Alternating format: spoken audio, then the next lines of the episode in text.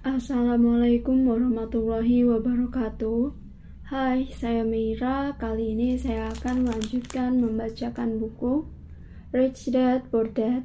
Apa yang diajarkan orang kaya kepada anak-anak mereka tentang uang yang tidak diajarkan oleh orang miskin dan kelas menengah. Karya Robert Kiyosaki. Kali ini saya akan melanjutkan membacakan bab ke-8 dari buku ini. Bab 8. Memulai. Emas ada di mana-mana. Sebagian besar orang tidak terlatih untuk melihatnya. Andai saya bisa berkata, mengumpulkan kekayaan itu mudah bagi saya, tapi kenyataannya tidak. Jadi, menanggapi pertanyaan, bagaimana saya mulai? Saya menawarkan proses pemikiran yang saya jalani dari hari ke hari. Sungguh mudah menemukan transaksi-transaksi bagus. Saya menjanjikan itu pada Anda itu seperti mengendarai sepeda. Setelah sedikit tertiti-titi, itu menjadi hal yang gampang. Namun, bila menyangkut uang, dibutuhkan keteguhan hati untuk melalui kondisi tertatih-tatih itu. Itu sesuatu yang bersifat pribadi. Untuk menemukan transaksi sekali seumur hidup yang bernilai besar, kita dituntut untuk mendayagunakan kejeniusan keuangan kita. Saya yakin masing-masing dari kita memiliki kegeniusan keuangan dalam diri kita. Masalahnya, kejeniusan kita tertidur, menunggu untuk dibangunkan. Kejeniusan kita tertidur karena kebudayaan kita telah mendidik kita untuk meyakini bahwa cinta akan uang adalah akar segala kejahatan. Hal itu mendorong kita untuk mempelajari suatu profesi agar kita bisa bekerja untuk memperoleh uang, tapi tak berhasil mengajari kita cara membuat uang, memperoleh uang. Tapi tak berhasil mengajari kita cara membuat uang untuk bekerja untuk kita. Hal itu mengajari kita untuk tidak mengkhawatirkan masa depan keuangan kita, karena tempat kerja atau pemerintah akan mengurus kita saat masa kerja kita selesai. Akan tetapi, anak-anak kita lah yang dididik dalam sistem pendidikan yang sama, yang pada akhirnya akan membayar ketidakadaan pendidikan keuangan itu. Pesannya, masih bekerja keras, menghasilkan uang dan membelanjakannya, serta ketika kekurangan uang kita selalu bisa meminjam lebih banyak.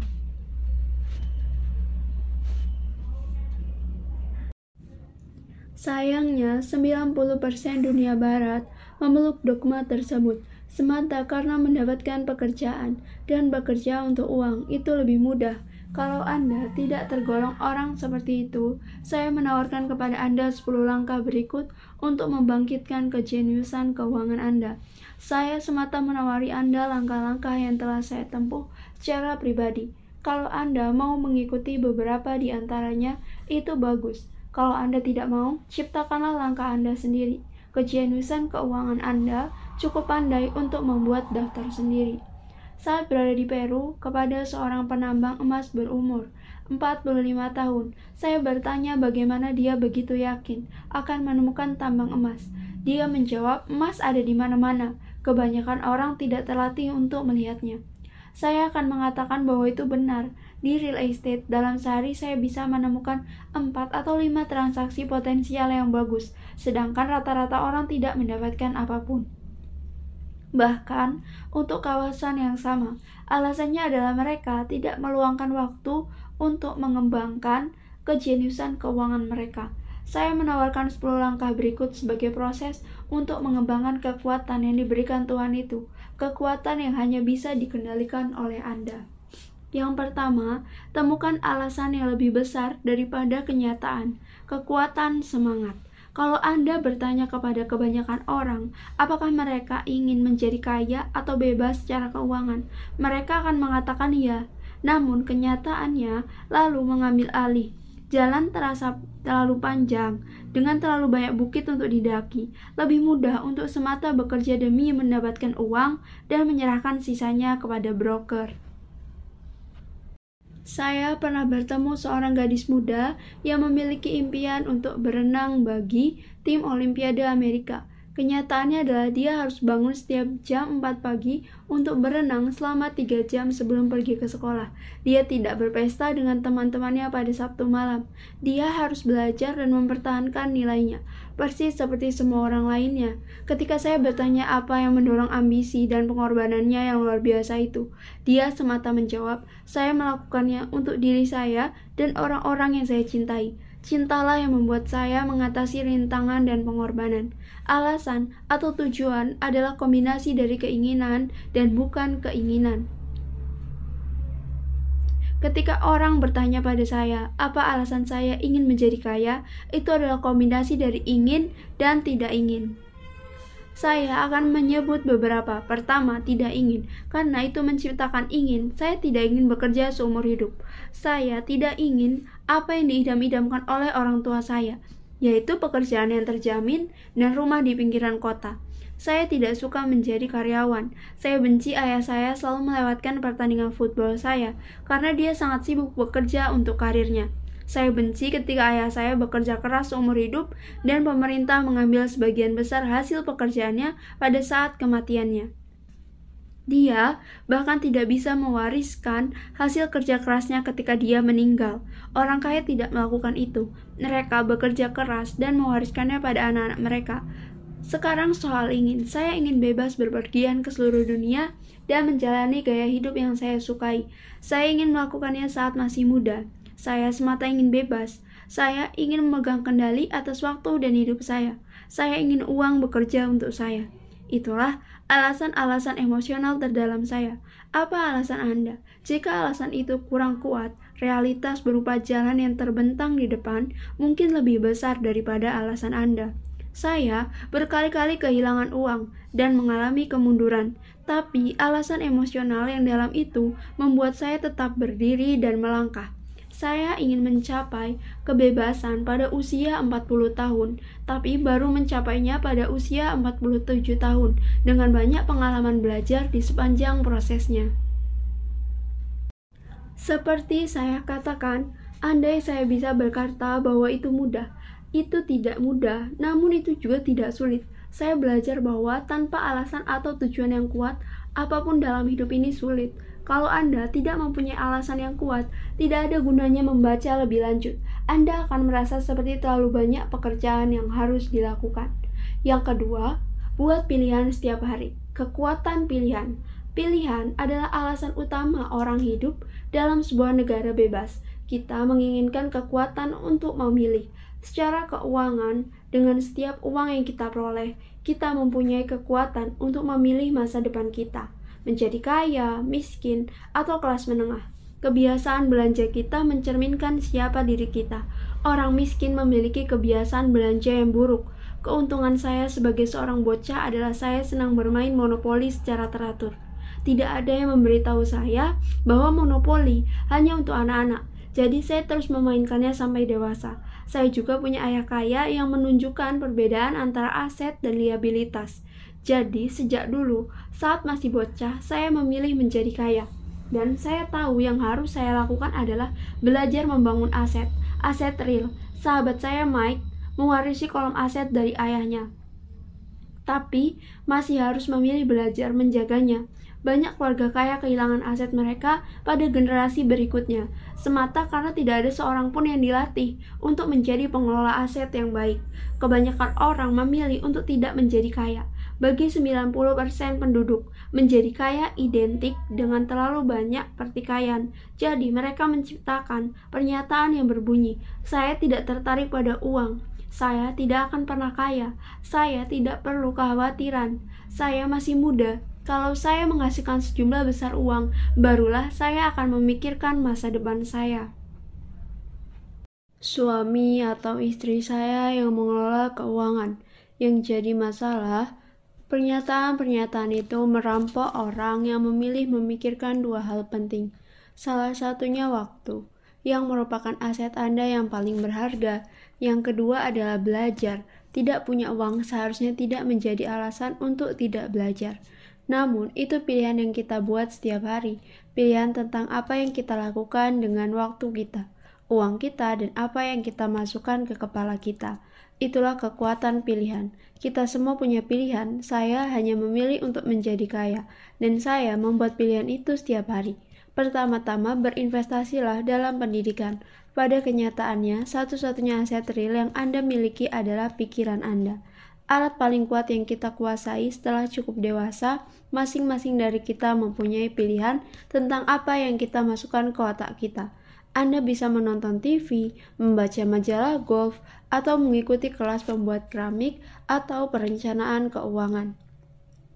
Anda yang memilih. Kebanyakan orang membeli investasi, bukannya terlebih dahulu berinvestasi dengan mempelajari cara berinvestasi. Apartemen seseorang teman saya baru-baru ini dibobol maling. Mereka mengambil perangkat elektronik dan tidak menyentuh bukunya. Kita semua memiliki pilihan yang sama itu. 90% orang membeli TV, dan hanya sekitar 10% yang membeli buku bisnis. Jadi, apa yang saya lakukan? Saya menghadiri berbagai seminar. Saya senang bila seminar itu berlangsung setidaknya dua hari, karena saya suka menenggelamkan diri dalam sebuah topik. Pada 1973, saya sedang menonton TV dan muncul iklan yang menawarkan seminar tiga hari tentang cara membeli properti tanpa uang muka sama sekali. Saya mengeluarkan 385 dolar dan seminar itu membuat saya berhasil menghasilkan setidaknya 2 juta dolar. Bahkan lebih, namun yang lebih penting seminar itu membelikan kehidupan bagi saya. Saya tidak harus bekerja selama sisa hidup saya karena satu seminar itu. Saya mengikuti setidaknya dua seminar semacam itu setiap tahun.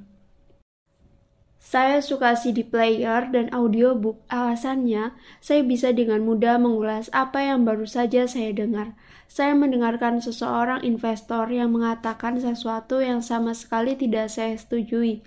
Bukannya menanggapi dengan sombong dan penuh kritik, saya semata mendengarkan bagian selama lima menit itu selama setidaknya 20 kali atau bahkan lebih. Namun tiba-tiba dengan menjaga pikiran tetap terbuka, saya mengerti mengapa dia mengatakan hal itu. Rasanya seperti sihir.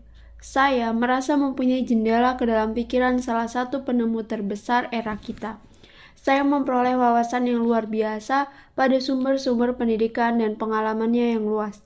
Hasilnya bersih, saya masih mempunyai cara lama yang saya gunakan untuk berpikir, dan sekarang saya mempunyai cara baru untuk melihat masalah atau situasi yang sama. Saya mempunyai dua cara untuk menganalisis suatu masalah atau tren, dan itu tak ternilai. Sekarang saya sering berkata bagaimana Donald Trump melakukannya, atau Warren Buffett, atau George Soros. Satu-satunya cara saya bisa mengakses kekuatan mental mereka yang luas adalah dengan bersikap cukup rendah hati untuk membaca atau mendengarkan apa yang harus mereka katakan. Orang yang sombong atau penuh kritik sering kali adalah orang yang memiliki kepercayaan diri rendah dan takut mengambil resiko. Alasannya, kalau mempelajari hal baru, Anda perlu melakukan kesalahan agar bisa memahami sepenuhnya apa yang sudah Anda pelajari. Jika Anda sudah membaca sampai sejauh ini, sombong bukanlah salah satu masalah Anda. Orang sombong jarang membaca atau mendengarkan ahli. Mengapa mereka harus melakukannya? Mereka adalah pusat alam semesta. Ada begitu banyak orang pintar yang berargumentasi atau membela diri ketika gagasan baru bertabrakan dengan cara pikir mereka. Dalam kasus ini, kepandaian mereka dikombinasikan dengan kesombongan sama dengan kebodohan.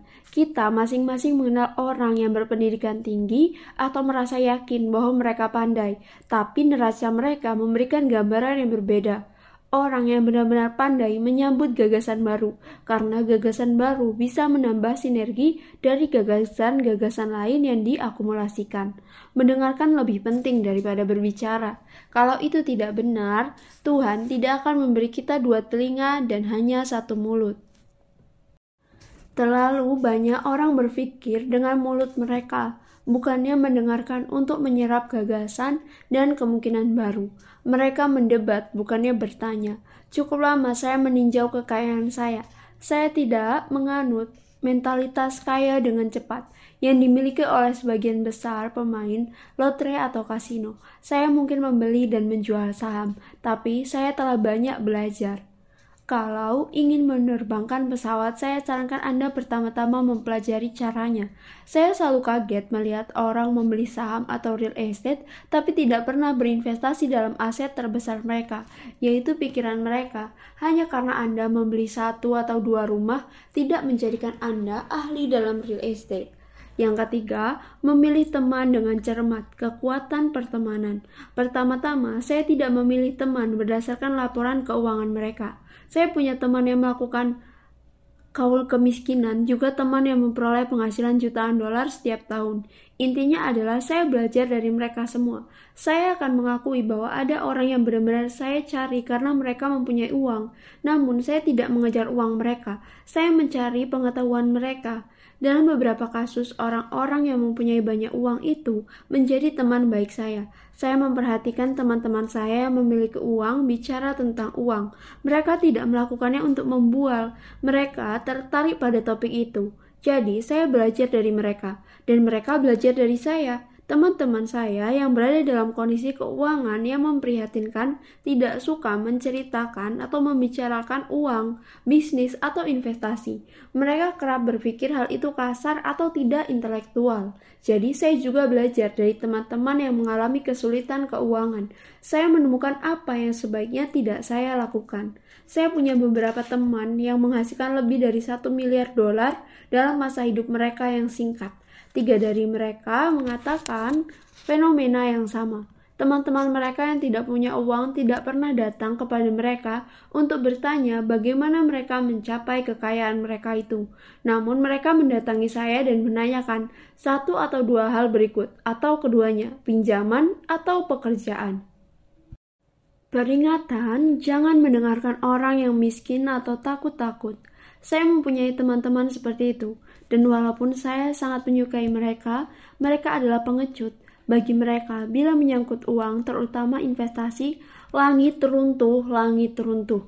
Mereka selalu bisa memberitahu Anda mengapa sesuatu tidak berhasil. Masalahnya orang mendengarkan mereka, namun orang yang secara membuta menerima informasi yang suram dan mengandung malapetaka itu juga pengecut. Seperti kata perumpamaan lama, burung yang memiliki bulu sama berkumpul bersama. Jika Anda menonton saluran televisi bisnis, mereka sering mengadakan panel dari yang disebut pakar. Seorang pakar berkata pasar akan anjlok, dan yang lain berkata pasar akan melonjak drastis. Kalau Anda pandai, Anda mendengarkan keduanya. Tetap jaga pikiran Anda terbuka karena keduanya mempunyai poin yang valid. Sayangnya kebanyakan orang miskin mendengarkan pengecut. Saya punya banyak teman dekat yang berusaha memberitahu saya agar keluar dari suatu kesepakatan atau investasi. Belum lama ini seorang teman berkata dia sangat senang karena mendapat bunga 6% dari sertifikat deposito. Saya memberitahunya bahwa saya memperoleh 16% dari pemerintah negara bagian. Keesokan harinya dia mengirim artikel tentang mengapa investasi saya berbahaya. Selama bertahun-tahun sampai sekarang saya menerima bunga 16% dan dia masih menerima 6%. Menurut saya, salah satu hal tersulit dalam membangun kekayaan adalah bersikap jujur terhadap diri Anda sendiri dan bersedia untuk tidak mengikuti orang banyak. Karena dalam pasar biasanya orang banyak yang muncul bukanlah yang muncul belakanganlah yang dibantai. Jika transaksi besar ada di depan mata, sudah terlambat untuk meraihnya carilah transaksi baru. Seperti sering dikatakan oleh para peselancar, selalu ada gelombang lain. Orang yang tergesa-gesa dan terlambat menangkap gelombang biasanya adalah orang yang tersapu. Investor yang cerdas tidak mengatur waktu pasar. Kalau kehilangan sebuah gelombang, mereka mencari gelombang berikutnya dan menempati posisi mereka. Itu sulit bagi kebanyakan investor karena membeli sesuatu yang tidak populer itu menakutkan. Investor yang takut-takut itu seperti domba yang mengikuti kawannya, atau ketamakan menjerat mereka ketika investor yang bijaksana telah mengambil keuntungan dan berpindah ke transaksi berikutnya. Investor yang bijak membeli investasi ketika investasi itu tidak populer. Mereka tahu keuntungan tercipta ketika mereka membeli bukan ketika mereka menjual. Mereka menunggu dengan sabar. Seperti saya katakan, mereka tidak mengatur waktu pasar. Seperti halnya seorang peselancar, mereka sudah berada di posisi. siap menantikan gelombang besar berikutnya. Itu adalah insider trading. Ada bentuk-bentuk insider trading yang ilegal dan ada yang legal. Akan tetapi yang mana pun itu adalah insider trading. Perbedaannya hanyalah seberapa jauh Anda dari orang dalam. Alasan Anda ingin mempunyai teman yang kaya adalah karena di situlah uang dihasilkan. Uang dihasilkan dari informasi. Anda ingin mendengar tentang ledakan berikutnya, masuk dan keluar sebelum kehancuran berikutnya. Saya tidak menyarankan Anda melakukannya secara ilegal, tapi semakin dini Anda mengetahui, semakin baik peluang Anda untuk mendapatkan keuntungan dengan resiko minimal. Itulah gunanya teman, dan itulah kecerdasan keuangan. Yang keempat, Kuasailah sebuah formula, lalu pelajari sebuah formula baru, kekuatan belajar dengan cepat. Untuk membuat roti, setiap tukang roti mengikuti resep, bahan kalau resep itu hanya ada di otaknya. Bahkan kalau resep itu hanya ada di otaknya. Hal sama berlaku untuk menghasilkan uang. Kebanyakan dari kita pernah mendengar perkataan, "Anda adalah apa yang Anda makan." Saya mempunyai pandangan yang berbeda. Saya berkata, Anda menjadi apa yang Anda pelajari. Dengan kata lain, berhati-hatilah dengan apa yang Anda pelajari, karena pikiran Anda begitu kuat sehingga Anda menjadi apa yang Anda letakkan di kepala Anda. Misalnya, jika Anda belajar memasak, Anda cenderung untuk memasak. Kalau tidak ingin menjadi koki lagi, Anda harus mempelajari hal lain. Dalam hal uang, kebanyakan orang mempunyai satu formula dasar yang mereka pelajari di sekolah yaitu bekerja untuk uang. Formula yang saya lihat menonjol di dunia adalah setiap hari jutaan orang bangun, pergi bekerja, menghasilkan uang, membayar tagihan, menyeimbangkan pemasukan dengan pengeluaran, membeli sejumlah reksadana, dan kembali bekerja. Itu adalah formula atau resep dasar. Jika Anda letih dengan apa yang Anda lakukan, atau Anda tidak menghasilkan cukup uang, itu semata berarti Anda perlu mengubah formula lama menjadi formula yang bisa menghasilkan uang bagi Anda. Bertahun-tahun lalu, ketika berumur 26 tahun, saya mengikuti kelas akhir pekan yang berjudul Cara Membeli Properti Sitaan. Saya mempelajari sebuah formula. Langkah berikutnya adalah mempunyai disiplin untuk secara nyata mempraktikkan apa yang telah saya pelajari. Di situlah kebanyakan orang berhenti. Selama tiga tahun sambil bekerja di Xerox, saya menghabiskan waktu luang untuk belajar menguasai seni membeli properti sitaan. Saya menghasilkan beberapa juta dolar dengan menggunakan formula itu. Jadi, setelah menguasai formula itu, saya mencari formula lain. Dari banyak kelas, saya tidak menggunakan informasi yang saya pelajari secara langsung, tapi selalu mempelajari sesuatu yang baru. Saya mengikuti kelas-kelas yang dirancang hanya untuk para pedagang derivatif, pedagang opsi komoditas, dan orang yang mempelajari kekacauan pasar. Saya jauh meninggalkan latar belakang pendidikan saya, berada seruangan dengan para dokter di bidang fisika nuklir dan ilmu pengetahuan ruang angkasa. Namun, saya mempelajari banyak hal yang membuat investasi saham dan real estate saya makin bermakna serta menguntungkan. Sebagian besar universitas menyelenggarakan kursus perencanaan keuangan dan membeli investasi tradisional. Itu tempat yang bagus untuk mulai, tapi saya selalu mencari formula yang lebih cepat. Itulah sebabnya, secara rata-rata, saya menghasilkan lebih banyak uang setiap harinya daripada yang dihasilkan banyak orang seumur hidup. Catatan pinggir lainnya, di dunia saat ini yang berubah cepat, bukan lagi seberapa banyak yang Anda ketahui yang penting, karena sering kali yang Anda ketahui itu sudah kuno. Yang penting adalah seberapa cepat Anda belajar. Keterampilan itu tak ternilai. Tak ternilai dalam menemukan formula yang lebih cepat, resep untuk menghasilkan uang. Bekerja keras untuk mendapatkan uang adalah formula lama yang lahir pada zaman manusia gua. Yang kelima, bayar diri Anda terlebih dahulu. Kekuatan disiplin diri. Kalau Anda tidak bisa mengendalikan diri Anda sendiri, jangan coba-coba menjadi kaya. Tidak masuk akal untuk berinvestasi, menghasilkan uang, dan menghabiskannya. Kurangnya disiplin dirilah yang membuat kebanyakan pemenang undian bangkrut tak lama setelah mereka memenangkan jutaan dolar. Kurangnya disiplin dirilah yang menyebabkan orang yang mendapat kenaikan gaji langsung membeli mobil baru atau mengikuti perjalanan dengan kapal pesiar. Sulit mengatakan mana dari 10 langkah ini yang paling penting. Namun dari semua langkah, Langkah ini mungkin paling sulit dikuasai jika belum menjadi bagian dari sifat Anda.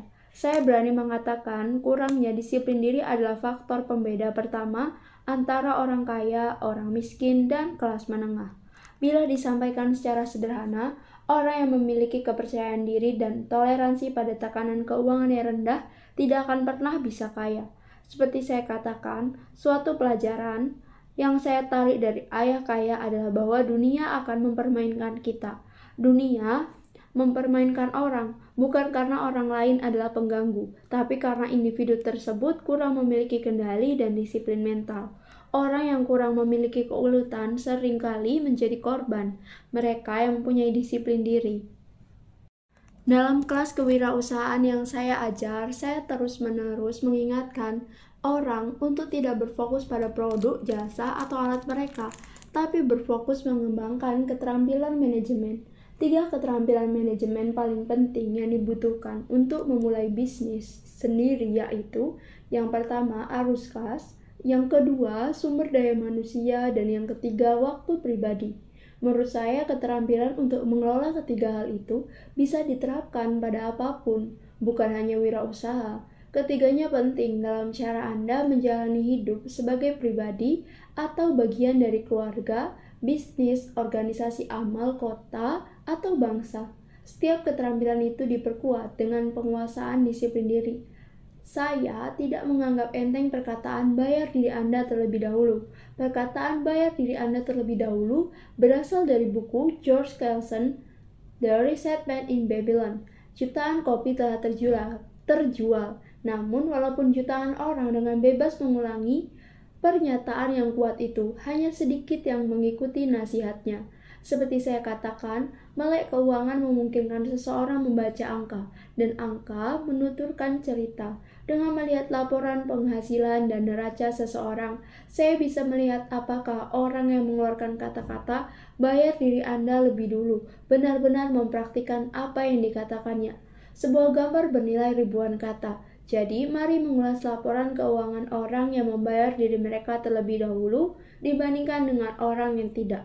Pelajari diagram itu dan lihat apakah Anda bisa melihat sejumlah perbedaan. Sekali lagi, itu harus dilakukan dengan memahami arus kas yang menuturkan ceritanya.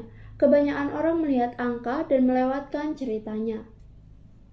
Terdapat gambar laporan penghasilan dari orang yang membayar dirinya terlebih dahulu. Saya akan menyajikannya pada layar.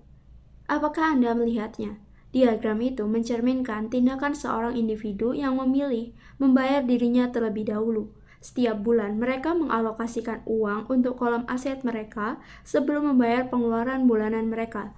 Meskipun jutaan orang telah membaca buku Clason dan memahami kata-kata bayar diri Anda terlebih dahulu, pada kenyataannya mereka membayar diri mereka belakangan saya bisa mendengar teriakan dari orang-orang yang secara tulus meyakini pentingnya membayar tagihan terlebih dahulu. Saya juga bisa mendengar semua orang bertanggung jawab yang membayar tagihan tepat waktu. Saya tidak menyarankan Anda untuk tidak bertanggung jawab dan tidak membayar tagihan.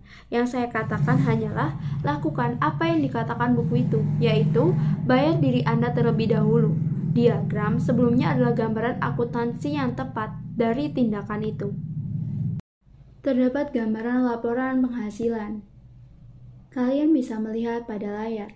Kalau Anda bisa benar-benar mulai memahami kekuatan arus kas, Anda akan segera menyadari apa yang salah dari diagram sebelumnya atau kenapa 90% orang bekerja keras seumur hidup dan membutuhkan bantuan pemerintah seperti jaminan sosial ketika mereka tak lagi mampu bekerja banyak ahli pembukuan, akuntan, serta bankir saya dan Kim yang tidak setuju dengan cara pandang.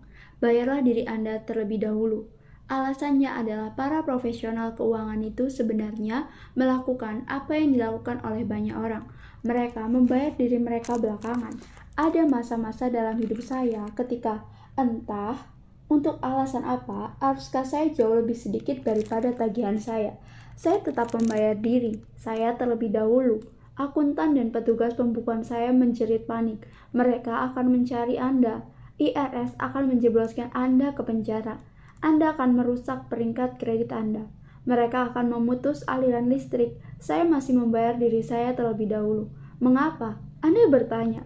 Karena itulah inti dari kisah The Reset Man in Babylon.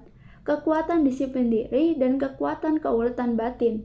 Seperti yang diajarkan ayah kaya pada bulan pertama saya bekerja padanya. Kebanyakan orang membiarkan dunia mempermainkan mereka. Seorang tukang tagih menelpon dan Anda membayar atau lainnya. Seorang pegawai bagian penjualan berkata, Oh, masukkan saja ke kartu kredit Anda. Agen riset Anda memberitahu Anda. Lakukanlah, pemerintah memungkinkan pengurangan pajak untuk rumah Anda. Itulah inti buku itu sebenarnya. Mempunyai nyali untuk melawan arus dan menjadi kaya. Anda mungkin tidak lemah, tapi dalam hal uang banyak orang menjadi lemah dan tak berdaya. Saya tidak menyarankan Anda untuk tidak bertanggung jawab Alasan saya tidak mempunyai utang kartu kredit yang tinggi dan utang barang-barang mainan adalah karena saya membayar diri saya terlebih dahulu. Alasan saya meminimalkan penghasilan adalah karena saya tidak ingin membayarnya ke pemerintah. Itu sebabnya penghasilan saya berasal dari kolom aset saya. Melalui korporasi Nevada, kalau saya bekerja untuk uang, pemerintah akan mengambilnya. Walaupun saya membayar tagihan belakangan, secara keuangan saya cukup lihai untuk tidak tersesat dalam situasi keuangan yang sulit. Saya tidak menyukai utang konsumen. Sesungguhnya saya mempunyai liabilitas yang lebih tinggi dibandingkan 99% jumlah penduduk. Tapi saya tidak membayar untuk mereka. Orang lain membayar untuk liabilitas saya. Mereka disebut penyewa. Jadi, aturan pertama dalam membayar diri Anda terlebih dahulu adalah jangan memiliki utang konsumen. Walaupun membayar tagihan belakangan, saya mengaturnya sehingga hanya ada sedikit tagihan. Tidak penting yang harus dibayar.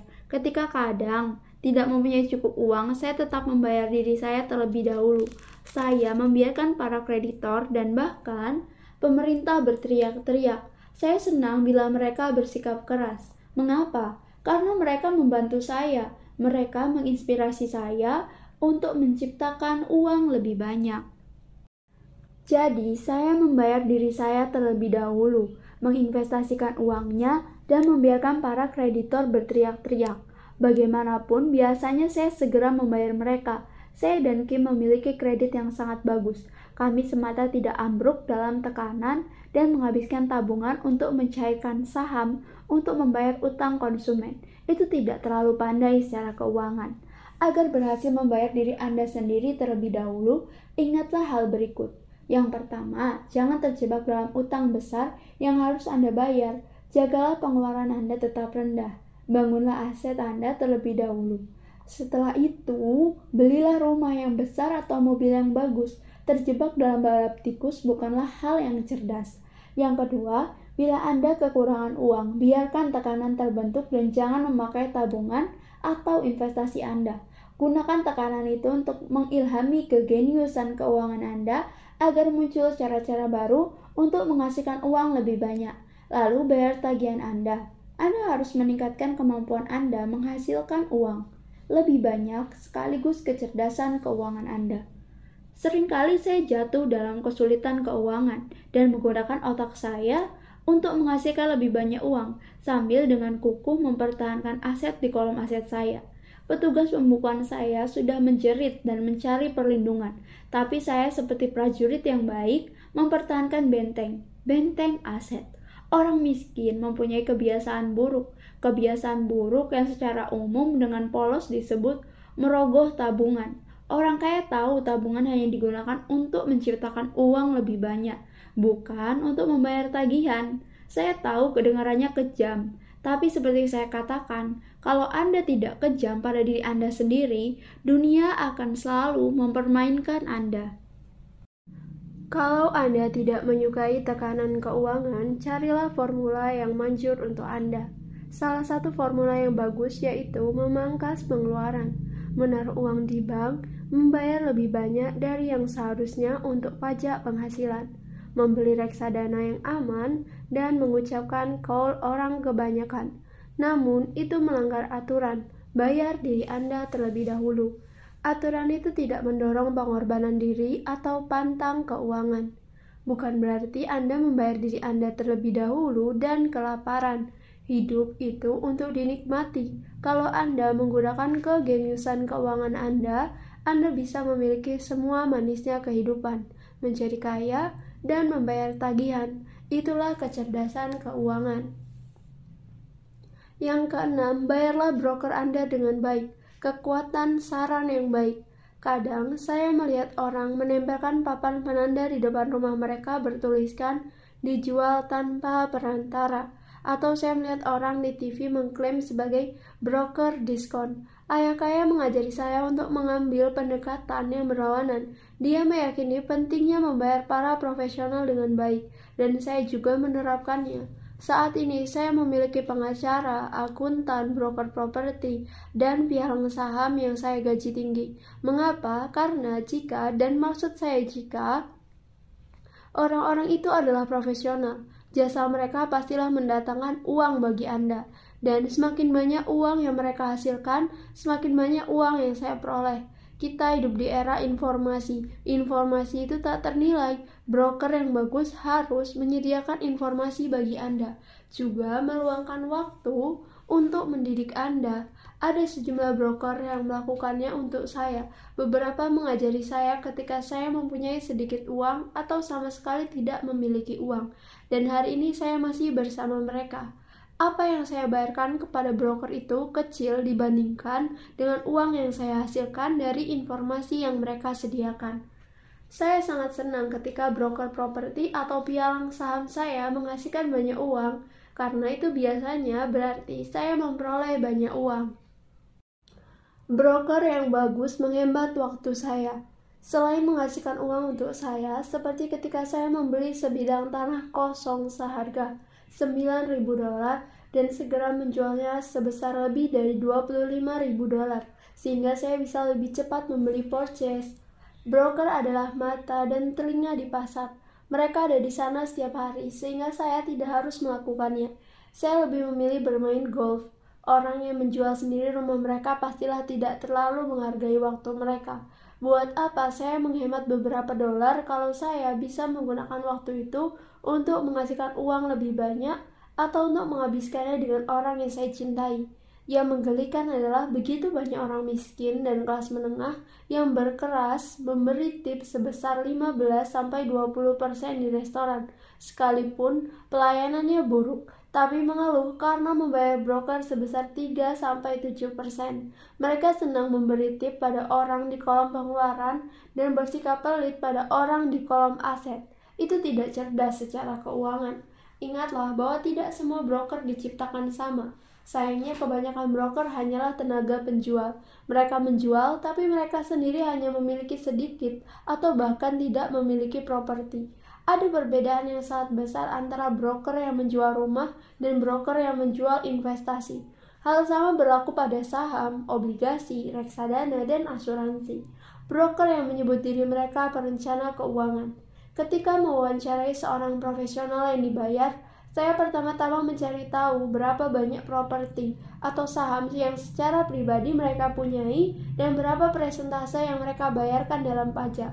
Itu juga berlaku bagi pengacara pajak dan akuntan saya. Saya punya akuntan yang mengurus bisnisnya sendiri. Profesinya akuntansi tapi bisnisnya properti. Saya pernah punya akuntan yang merupakan akuntan bisnis kecil tapi tidak memiliki properti. Saya beralih darinya karena kami tidak menyukai bisnis yang sama. Carilah broker yang mengutamakan kepentingan Anda. Banyak broker akan menghabiskan waktu untuk mendidik Anda, dan mereka bisa menjadi aset terbaik yang Anda temukan. Bersikaplah adil, maka kebanyakan dari mereka akan adil pada Anda. Kalau yang ada di pikiran Anda hanyalah memotong komisi mereka, buat apa mereka membantu Anda? Itu logika sederhana. Seperti saya katakan sebelumnya, salah satu keterampilan manajemen yang diperlukan adalah manajemen SDM atau sumber daya manusia.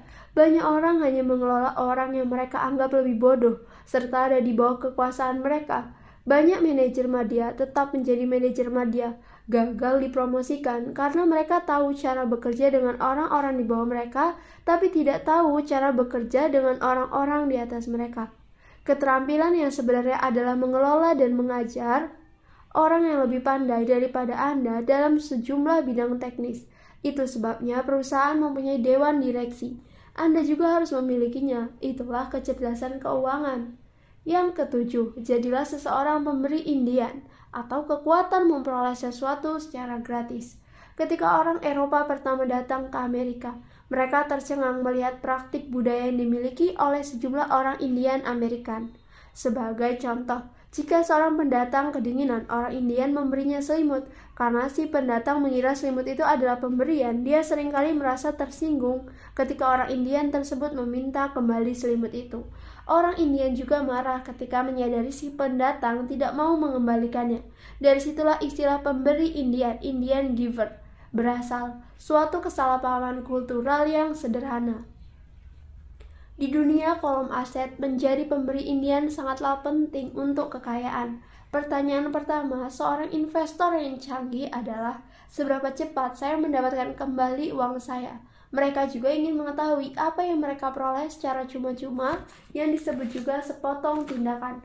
Itu sebabnya ROI atau laba atas investasi sangatlah penting. Sebagai contoh, saya menemukan kondominium kecil beberapa blok dari tempat saya tinggal yang berstatus disita. Bank menginginkan 60 ribu dolar dan saya mengajukan penawaran 50 ribu dolar yang mereka ambil semata-mata karena selain penawaran saya itu adalah cek senilai 50 ribu dolar. Mereka sadar saya serius, kebanyakan investor berkata, tidakkah Anda membekukan banyak uang tunai? Apakah tidak lebih baik mencari pinjaman untuk itu? Jawabannya tidak dalam situasi ini. Perusahaan investasi saya menyewakan kondominium itu selama berbulan-bulan musim dingin. Ketika orang yang mencari hawa yang lebih hangat datang ke Arizona, kondominium itu disewakan sebesar 2.500 dolar sebulan selama 4 bulan. Untuk penyewa selama musim sepi, tarifnya hanya 1.000 dolar sebulan. Uang saya kembali dalam sekitar tiga tahun. Sekarang saya memiliki aset ini yang memompongkan yang memompakan uang untuk saya bulan demi bulan. Hal sama terjadi dengan saham. Secara teratur pialang, saya menelpon dan merekomendasikan saya memindahkan sejumlah uang yang cukup besar ke saham. Sebuah perusahaan yang dia rasa akan melakukan tindakan yang memperbesar nilai saham itu.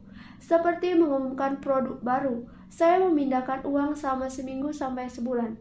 Saat saham terus bergerak naik, setelah itu saya menarik sejumlah uang yang pertama saya belikan saham dan tak lagi mengkhawatirkan fluktuasi pasar karena uang saya sudah kembali dan siap bekerja di aset lain. Jadi uang saya masuk ke bursa, lalu keluar dari bursa dan saya memiliki aset yang secara teknis gratis. Benar, saya kehilangan uang pada kebanyakan kesempatan, tapi saya hanya bermain dengan uang yang tidak apa-apa bila hilang saya bisa mengatakan dari rata-rata 10 investasi, dua atau tiga kali saya mencetak keuntungan, 5 atau 6 kali impas, dan dua atau tiga kali kalah. Namun, saya membatasi kerugian sebesar uang yang saya miliki saat itu. Orang yang membenci resiko menaruh uang di bank dalam jangka panjang, tabungan lebih baik daripada tidak ada tabungan. Namun, butuh waktu lama untuk mendapatkan kembali uang Anda dan dalam banyak kesempatan Anda tidak dapat apa pun secara gratis dari tabungan. Pada setiap investasi, saya harus ada keuntungan, sesuatu yang cuma-cuma seperti kondominium, gudang kecilan, kosong, rumah, saham, atau kantor. Dan harus ada resiko yang terbatas atau gagasan tentang resiko rendah. Ada buku yang sepenuhnya membahas topik ini, jadi saya tidak akan membahasnya. Ray Kroc dari McDonald's yang termasyur menjual waralaba hamburger bukan karena dia menyukai hamburger, tapi karena dia menginginkan properti di bawah waralaba itu secara cuma-cuma. Jadi, investor yang bijaksana harus melihat lebih dari laba atau investasi. Mereka melihat aset yang mereka peroleh secara cuma-cuma, begitu mereka mendapatkan uang mereka kembali. Itulah kecerdasan keuangan. Yang kedelapan, menggunakan aset untuk membeli kemewahan atau kekuatan fokus. Ana seorang teman telah mengembangkan kebiasaan buruk dalam memboroskan uang. Dia baru berusia 16 tahun tapi ingin punya mobil sendiri. Alasannya semua orang tua temannya memberi anak mereka mobil. Anak itu mau menggunakan tabungannya sebagai uang muka. Saat itulah ayahnya menelpon saya lalu datang menemui saya. Apakah menurut Anda saya harus membiarkan dia melakukannya, ataukah saya harus membelikannya mobil? Saya menjawab, itu mungkin meredakan tekanan yang ada dalam jangka pendek. Tapi apa yang Anda ajarkan untuk jangka panjang? Jangka panjang, bisakah Anda menggunakan hasrat memiliki mobil itu untuk mengilhami anak Anda agar mempelajari sesuatu? Tiba-tiba pikirannya terbuka dan dia bergegas pulang. Dua bulan kemudian saya baru bertemu lagi dengannya. Apakah anak Anda mendapatkan mobil barunya? Tanya saya. Tidak, saya memberinya 3000 dolar untuk mobil itu. Saya menyuruhnya menggunakan uang saya daripada uang kuliahnya. Wah, Anda murah hati, kata saya. Tidak juga, uang itu saya berikan dengan satu syarat. Apa syaratnya? Tanya saya. Pertama, kami memainkan permainan Anda, cash flow. Setelah itu, kami berdiskusi lama tentang menggunakan uang secara bijak. Saya lalu mendaftarkan berlangganan Wall Street Journal dan memberinya beberapa buku tentang bursa saham. Lalu bagaimana? Tanya saya. Apa jebakannya? Saya berkata kepadanya bahwa 3000 dolar itu miliknya, tapi dia tidak bisa langsung menggunakannya untuk membeli mobil. Dia bisa menggunakannya untuk mencari pialang saham dan membeli serta menjual saham. Setelah dia menghasilkan 6.000 dolar dengan uang 3.000 dolar itu, dia bisa menggunakannya untuk membeli mobil dan memasukkan 3.000 dolar ke dana kuliahnya. Dan apa hasilnya? Tanya saya. Dia beruntung pada awal perdagangan, tapi kehilangan semuanya beberapa hari kemudian. Dia lalu menjadi sangat tertarik. Saat ini saya bisa bilang dia kehilangan 2.000 dolar, tapi minatnya bertambah. Dia sudah membaca lebih banyak buku. Dia membaca Wall Street Journal dengan lahap mengamati berbagai indikator. Uangnya tinggal seribu dolar, tapi minat dan semangat belajarnya setinggi langit. Dia tahu kalau kehilangan uang itu selama dua tahun lagi dia harus belajar. Namun dia sepertinya tak peduli, dia malah tampaknya tak lagi menginginkan mobil karena sudah menemukan permainan yang lebih menyenangkan. Apa yang terjadi kalau dia kehilangan semua uangnya? Tanya saya. Kami akan menerimanya bila itu terjadi. Saya lebih memilih dia kehilangan segalanya sekarang daripada menunggu sampai dia seumur kita dan mengambil resiko kehilangan segalanya. Di samping itu, itu 3000 dolar terbaik yang pernah saya keluarkan untuk pendidikannya. Apa yang dia pelajari akan berguna seumur hidup dan kelihatannya dia memiliki rasa hormat baru terhadap kekuatan uang. Seperti saya katakan sebelumnya, kalau orang tidak bisa menguasai kekuatan disiplin diri, yang terbaik baginya adalah tidak berusaha menjadi kaya. Saya berkata begitu karena walaupun membangun arus kas dari kolom aset itu secara teori mudah, yang sulit adalah keuletan mental untuk mengarahkan uang ke penggunaan yang tepat. Karena berbagai godaan dari luar, di dunia konsumeris seperti sekarang ini, jauh lebih mudah mengeluarkan uang dari kolom pengeluaran. Dengan keuletan mental yang lemah, uang itu mengalir keluar hampir tanpa hambatan. Itulah penyebab kemiskinan dan pergumulan keuangan. Berikut contoh yang menggambarkan bahwa kecerdasan keuangan dibutuhkan untuk mengarahkan uang agar menghasilkan uang lebih banyak. Kalau kita memberi 100 orang uang sebesar 10.000 dolar pada awal tahun, saya yakin pada akhir tahun 80 orang tidak akan memiliki sepeser pun. Kenyataannya, banyak yang malah punya utang lebih besar karena menggunakan uang itu untuk membeli mobil baru, kulkas, alat elektronik, atau liburan. 16 orang memperbesar uang 10.000 dolar itu sebesar 5 sampai 10 persen. 4 orang memperbesar uang itu sampai 20.000 dolar atau jutaan dolar kita bersekolah untuk mempelajari suatu profesi agar bisa bekerja untuk mendapatkan uang. Menurut saya, sama pentingnya untuk belajar membuat uang bekerja Anda. Uang bekerja untuk Anda. Saya menyukai kemewahan seperti halnya orang lain. Bedanya, saya tidak membelinya secara kredit. Itu jebakan bersaing dengan tetangga. Ketika saya ingin beli Porsche, jalan yang mudah adalah menelpon bankir saya dan mendapatkan pinjaman. Alih-alih memilih berfokus pada kolom liabilitas, saya memilih berfokus pada kolom aset. Sebagai kebiasaan, saya menggunakan hasrat saya untuk mengonsumsi, untuk mengilhami dan memotivasi kejeniusan keuangan saya untuk berinvestasi. Saat ini terlalu sering kita lebih berfokus meminjamkan uang untuk mendapatkan hal-hal yang kita inginkan, bukannya berfokus menciptakan uang. Yang satu lebih mudah dalam jangka pendek, tapi lebih sulit dalam jangka panjang. Itu kebiasaan buruk yang kita lakukan. Sebagai individu dan suatu bangsa, ingat jalan yang mudah sering kali menjadi sulit, dan jalan yang sulit kerap kali menjadi mudah. Semakin dini Anda melatih diri Anda dan mereka yang Anda cintai untuk menjadi penguasa uang, semakin baiklah jadinya. Uang adalah kekuatan yang penuh daya. Sayangnya, orang menggunakan kekuatan uang untuk melawan diri mereka sendiri. Jika kecerdasan keuangan Anda rendah, uang akan menggilas Anda. Uang akan menjadi lebih pandai daripada Anda. Jika uang lebih pandai daripada Anda, seumur hidup Anda akan bekerja untuknya. Untuk menjadi penguasa uang, Anda perlu menjadi lebih pandai darinya. Setelah itu, uang akan melakukan apa yang diperintahkan kepadanya. Uang akan menaati Anda, bukannya menjadi budak uang. Anda akan menjadi penguasa uang Itulah kecerdasan keuangan. Yang kesembilan, kebutuhan akan pahlawan, kekuatan mitos. Ketika masih bocah, saya sangat mengagumi Willie Mays, Hang Around, dan Yogi Berra. Mereka pahlawan saya dan saya ingin seperti mereka. Saya mengumpulkan kartu-kartu bisbol mereka. Saya tahu data statistik mereka, RBI, ERI, rata-rata pukulan mereka, berapa banyak mereka dibayar, dan bagaimana mereka sukses keluar dari liga kecil. Sebagai bocah berumur 9 tahun ketika saya mengangkat, pemukul atau bermain di base pertama atau sebagai catcher, saya bukanlah saya. Saya berpura-pura menjadi pemain bisbol terkenal. Itu salah satu cara paling ampuh yang kita pelajari dan sering kali hilang dari diri kita sebagai orang dewasa kita kehilangan pahlawan kita. Saat ini saya menonton anak-anak bermain basket di dekat rumah saya. Di lapangan mereka, bukanlah Johnny kecil. Mereka berpura-pura menjadi pahlawan basket favorit mereka. Meniru atau berusaha menyamai pahlawan adalah kekuatan belajar yang sejati. Saya mempunyai pahlawan-pahlawan baru saat tumbuh dewasa.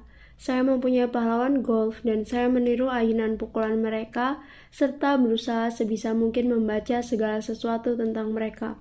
Saya juga mempunyai pahlawan seperti Donald Trump, Warren Buffett, Peter Lynch, George Soros, dan James Rogers.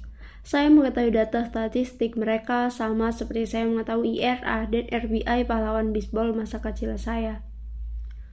Saya mengikuti investasi yang dilakukan oleh Warren Buffett dan sebisa mungkin membaca sudut pandangnya terhadap pasar, serta bagaimana dia memilih saham. Saya membaca tentang Donald Trump, berusaha mengetahui bagaimana dia bernegosiasi dan mendapatkan transaksi. Seperti halnya saya bukanlah saya saat bermain bisbol, saat berada di bursa atau menegosiasikan transaksi secara tak sadar, saya bertindak dengan mulut besar Donald Trump. Atau ketika menganalisis suatu tren, saya melihatnya seolah-olah Warren Buffett yang melakukannya. Dengan mempunyai pahlawan, kita membuka sumber yang luar biasa dari kejeniusan yang belum matang. Namun, pahlawan melakukan lebih dari sekedar mengilhami kita. Pahlawan menjadikan segalanya terlihat mudah, menjadikan segalanya terlihat mudah, meyakinkan kita untuk ingin menjadi seperti mereka. Kalau mereka bisa melakukannya, saya juga bisa. Dalam hal investasi, terlalu banyak orang yang membuatnya terdengar sulit, namun carilah pahlawan yang menjadikannya terlihat mudah. Yang ke-10, mengajarlah maka kau akan menerima kekuatan memberi. Kedua ayah saya adalah guru. Ayah kaya mengajari saya pelajaran yang saya bawa seumur hidup. Perlunya bersikap dermawan atau memberi. Ayah saya yang berpendidikan memberikan banyak waktu dan pengetahuan, tapi hampir tidak pernah memberikan uang. Dia biasanya berkata akan memberi kalau punya uang lebih, tapi tentu saja ada tentu saja jarang ada uang lebih. Ayah kaya memberi uang sekaligus pendidikan. Dia sangat meyakini pentingnya derma. Kalau menginginkan sesuatu, pertama-tama kau harus memberi, katanya selalu. Ketika kekurangan uang, dia tetap memberikan uang ke gereja atau lembaga amal kesukaannya. Kalau saya bisa meninggalkan satu gagasan tunggal untuk Anda, itulah gagasan tersebut. Kapan pun Anda merasa kekurangan atau membutuhkan sesuatu, berikanlah dulu apa yang Anda inginkan, maka hal itu akan kembali secara berlimpah-limpah. Itu berlaku untuk uang. senyum, cinta, atau persahabatan. Saya tahu sering kali itu hal terakhir yang ingin dilakukan oleh seseorang, tapi itu selalu berhasil untuk saya. Saya percaya prinsip timbal balik itu berlaku, dan saya memberikan apa yang saya inginkan. Saya ingin uang, jadi saya memberikan uang, dan uang pun kembali berlipat ganda. Saya ingin penjualan, jadi saya membantu orang lain menjual sesuatu, dan penjualan pun mendatangi saya. Saya menginginkan koneksi dan saya membantu orang lain mendapat koneksi. Seperti sulap, koneksi pun mendatangi saya. Beberapa tahun lalu saya mendengar perkataan yang berbunyi, Tuhan tidak perlu menerima, tapi manusia perlu memberi. Ayah kaya sering berkata, orang miskin lebih tamak daripada orang kaya.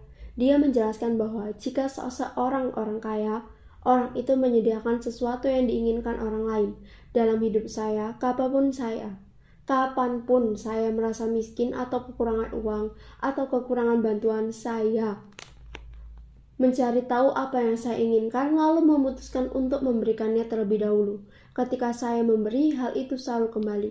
Itu mengingatkan saya akan cerita tentang seorang pria yang duduk di depan api unggun pada malam yang dingin membeku. Dia berteriak pada tungku api, kalau kau memberi saya panas, saya akan menambahkan kayu. Dalam hal uang, cinta, kebahagiaan, penjualan, dan koneksi yang perlu diingat, orang adalah memberi terlebih dahulu. Seringkali proses memikirkan apa yang saya inginkan dan bagaimana saya bisa memberikannya kepada orang lain saja akan membuka saluran rahmat. Kapan pun saya merasa orang tidak tersenyum pada saya, saya semata mulai tersenyum dan menyapanya mereka. Seperti sulap, setelah itu saya dikelilingi orang yang tersenyum. Memang benar, dunia hanyalah cerminan diri Anda. Itu sebabnya saya berkata, mengajarlah maka Anda akan menerima. Saya mendapati bahwa semakin banyak saya mengajari mereka yang ingin belajar, semakin banyak saya belajar. Jika Anda ingin belajar tentang uang, ajarkanlah itu pada orang lain aliran gagasan baru dan perbedaan yang lebih baik akan muncul. Ada kalanya saya memberi dan tidak akan dan tidak ada yang kembali atau apa yang saya terima bukanlah apa yang saya inginkan. Namun saat mengamati secara lebih seksama, saya sadar bahwa pada saat-saat itu saya sering kali memberi karena ingin menerima, bukannya memberi karena perasaan senang yang muncul darinya. Ayah saya mengajar para guru, dan dia menjadi gurunya guru. Ayah kaya selalu mengajarkan caranya berbisnis kepada orang muda. Kalau saya renungkan kembali, kemurahan hati mereka atas apa yang mereka ketahuilah yang membuat mereka lebih pandai. Ada kekuatan dalam dunia ini yang lebih pandai daripada kita. Anda bisa mencapai tujuan Anda dengan cara Anda sendiri, tapi lebih mudah dengan bantuan kekuatan tersebut. Anda hanya perlu bersikap murah hati dengan apa yang Anda miliki. Baiklah, bagian kali ini telah usai. Terima kasih untuk teman-teman yang telah mendengarkan. Semoga mendapat banyak hal bermanfaat dari buku ini. Bagi teman-teman yang ingin memberi saran atau merekomendasikan buku untuk dibaca, bisa disampaikan melalui kolom komentar. Terima kasih. Sampai jumpa di audiobook selanjutnya. Wassalamualaikum warahmatullahi wabarakatuh.